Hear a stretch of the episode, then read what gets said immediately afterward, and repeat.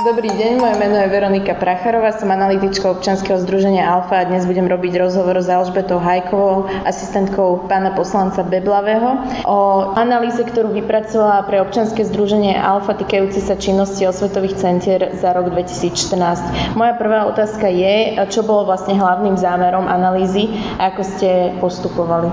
Hlavným zámerom bolo pozrieť sa na tematickú škálu a tiež frekvenciu podujatí regionálnych osvetových centier eh, v roku 2014. Údaje sme čerpali hlavne z webových archívov podujatí eh, z web stránok regionálnych osvetových centier a zároveň sme takisto odosielali aj žiadosti o poskytnutie informácií o prehľade týchto podujatí za rok 2014. Uh-huh. A aké boli podľa teba vlastne také najzásadnejšie zistenia z vašej práce?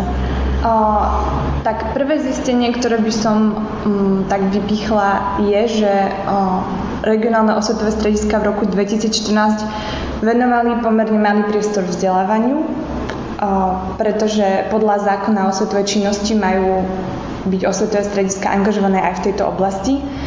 Um, Naopak najviac priestoru dostali um, aktivity ako tvorivé dielne a workshopy.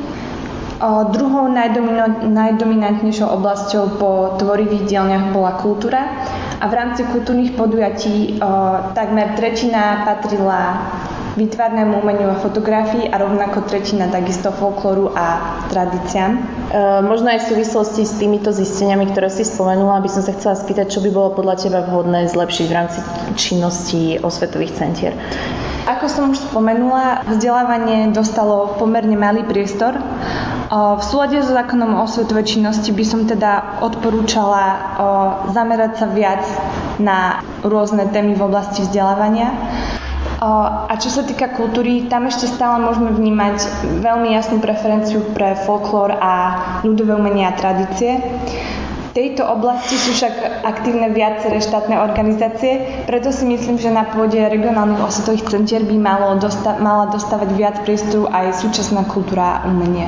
Keby sme sa teraz zamerali na konkrétny obsah, respektíve náplň podujatí, ktoré si skúmala, vyskytli sa tam aj nejaké zaujímavosti, respektíve niečo, čo by sa mohlo zlepšiť v tejto oblasti?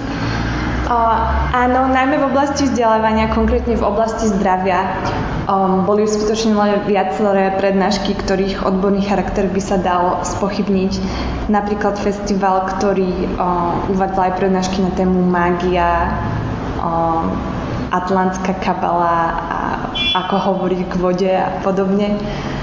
Takisto aj v rámci drogovej prevencie napríklad uh, sme natrafili na prednášku, ktorá mala veľmi zvláštny až zavádzajúci názov fačenie ako brána k tvrdým drogám. Čo sa týka iného typu podujatí, iného ako vzdelávacie, natrafili sme aj na také skvosty ako súťaž Miss Boy and Girl alebo výstava polovníckých trofejí, um, prípadne festival, ktorý spočíval vo chutnávke domácich alkoholov.